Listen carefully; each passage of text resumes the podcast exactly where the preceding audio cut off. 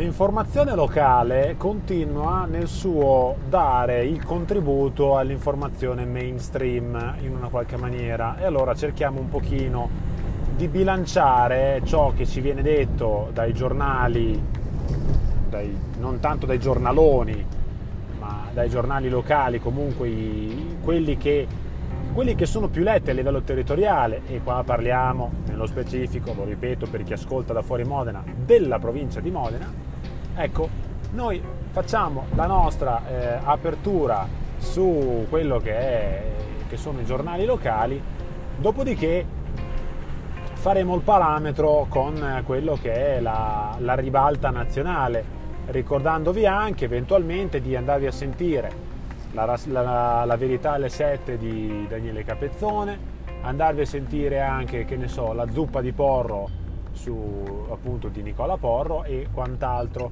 possa servire per ogni tanto distogliervi dall'informazione mainstream perché comunque eh, questo è quello che, questo è quello che eh, va fatto in questo periodo. Cioè da un lato abbiamo il bombardamento mediatico assoluto dei vari eh, Corrieroni della Sera, Stampa, Repubblica, eccetera, eccetera, eccetera, compresi anche i telegiornali. Dall'altro abbiamo questo residuo fisso, eventualmente guardatevi anche Maria Giovanna Maglie se vi capita, se avete Telegram iscrivetevi al suo canale.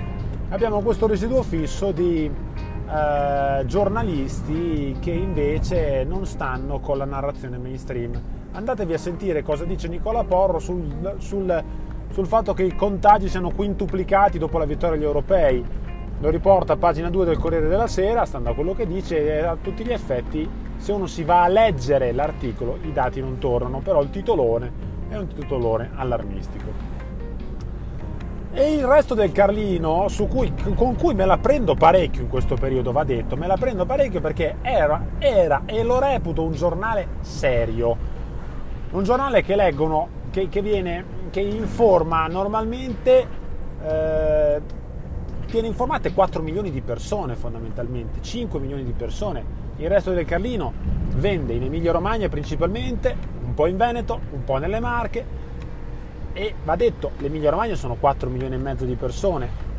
Eh, vuoi che se lo passino un milione di emiliano romagnoli, vuoi che attraverso le rassegne stampa, quello che dicono a destra e a sinistra, eccetera, non, non sappiano cosa dice il resto del Carlino, Facebook, le notizie riportate, eccetera, eccetera, eccetera, eccetera. E allora perché il resto del Carlino ci deve titolare spunta Green Pass anche al lavoro? Ma nello specifico il resto del Carlino dice anche Confindustria in pressing, chi non vuole vaccinarsi potrebbe essere trasferito oppure sospeso da funzioni e stipendio. No? Eh, poi, stallo sulle regole, il Consiglio dei Ministri slitta domani, le regioni e la soglia di ospitalizzazione, criteri meno rigidi per restare zona bianca. Questo è il titolone col cappello, il sommario del resto del Carlino, edizione di Modena, edizione Emiliano Romagnola. Questa è la pagina del quotidiano nazionale fondamentalmente ma siete usciti di cervello? Mi viene da dire, cioè, diamine, eh, signori, qui abbiamo a che fare con un titolone che è più allarmista degli allarmisti. La realtà dei fatti cos'è? Che ieri, e lo potete sentire benissimo alla verità alle 7 di Capezzone di questa mattina, ieri il Tempo ha fornito uno scoop di una lettera del direttore generale di Confindustria al Consiglio dei Ministri, a Mario Draghi, adesso non mi ricordo a chi diavolo ha scritto, dove dice dateci la possibilità di tenere a casa quelli che non si vaccinano, quelli che non hanno il Green Pass e tutto il resto. E io oggi ho sentito con queste orecchie, le mie orecchie, Nicola Porro dire guarda te se io devo essere d'accordo con Landini, Landini, il capo della CGL, che dice ma ragazzi ma siete usciti di cervello? Vi hai preso un colpo di sole? Il Sole 24 Ore, che è il quotidiano di Confindustria, riporta in un boxino a pagina 8 questa possibilità pressing di Confindustria, ma di che cosa state parlando? Qui questi probabilmente io spero che nell'arco della mattinata e anche nell'arco della giornata la notizia sia andata smentita, qui c'è anche la violazione dei diritti dei lavoratori, la violazione dei diritti dei lavoratori. Questo è quello che, che, che, che c'è. Anni e anni di articolo 18 eh, statuto dei lavoratori, eccetera, eccetera, ce la siamo presi con Renzi, il precariato del lavoro, eccetera, poi basta Green Pass a togliere i diritti dei lavoratori? Ma stiamo veramente parlando sul serio? Un imprenditore sarà ben libero di controllare o non controllare chi si è vaccinato e chi non si è vaccinato, di sapere, al massimo il datore di lavoro dovrà sapere se il suo dipendente ha qualche patologia seria, non so, hai le, cioè hai un negozio di abbigliamento e c'hai la commessa con l'endometriosi, hai eh, un'officina meccanica di torneria, eccetera, e hai dei ragazzi giovani che lavorano con te e non sono tendenzialmente obbligati a fare il vaccino. E come si chiede Nicola Porro, cosa facciamo? Questi qua li lasciamo senza stipendio, li lasciamo senza fare, cioè nel mentre che questi, magari c'è della gente che è in attesa del vaccino, ma vivendo, come si usa dire molto spesso, in culo alla terra, scusate, il francese, eh, vivendo all'estremità della provincia, come dico io, eh, molto spesso è in lista per il vaccino e magari fanno anche come fa certa gente che dice io prima aspetto che si vaccinino, che, che, che la maggior parte delle persone a rischio si vaccini, poi verso l'autunno magari faccio un pensiero a fare qualcosa anche di diverso eh, magari mi impegnerò tutto il resto. Perché comunque c'è anche chi fa un ragionamento di responsabilità. Perché io devo saltare la fila? Lo stesso Matteo Salvini, sul quale ho, eh, posso, avere, posso nutrire simpatie o antipatie, però ha detto io non salto la fila. Farò il vaccino ad agosto, eccetera, eccetera. Ha del resto meno di 50 anni, rientra nei soggetti a rischio, non ci rientra, se lo è preso, non se lo è preso. Persino Bonaccini si è preso il Covid e essendoselo preso dovrebbe essere già immunizzato per aver avuto la malattia.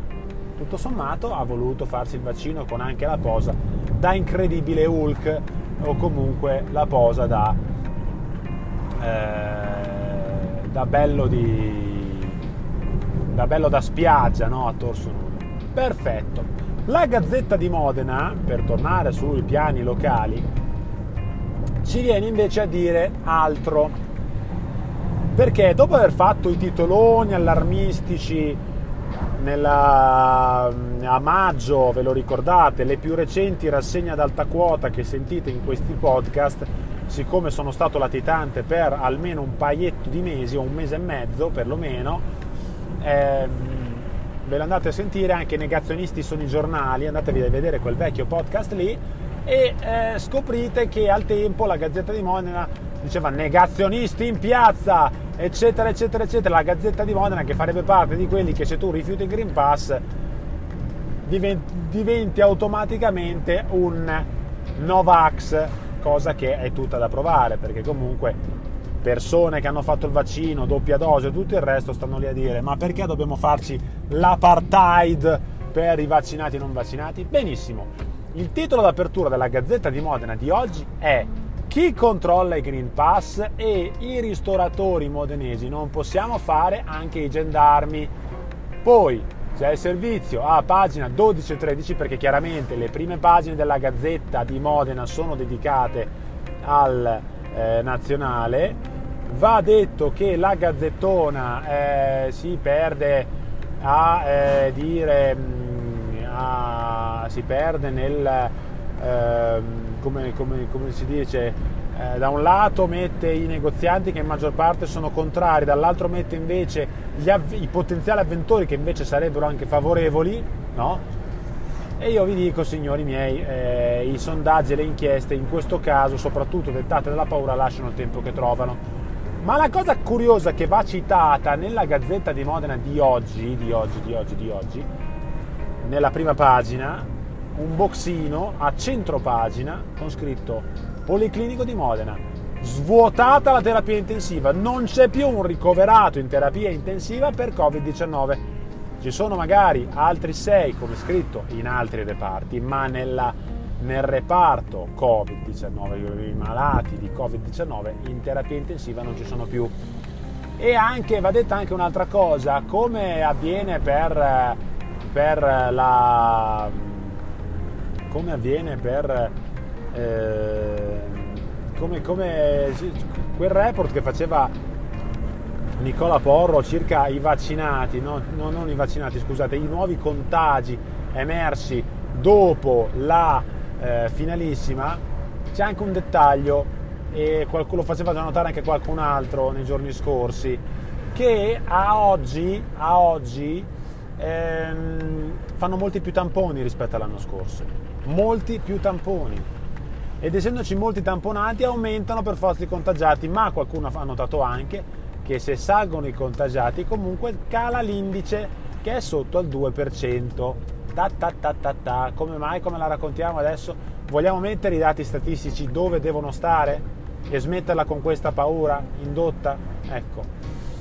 E sul passaporto vaccinale, tra l'altro, la Gazzetta riporta anche l'infelice uscita dell'assessore o, eh, o di un consigliere comunale che ah no qua dice attacco al consigliere il messaggio shock del consigliere comunale praticamente attacco al passaporto vaccinale come al tempo dei nazisti perché c'è anche un assessore che ha detto che andrebbero fatti i vagoni per i non vaccinati sui treni, sui trasporti e tutto il resto.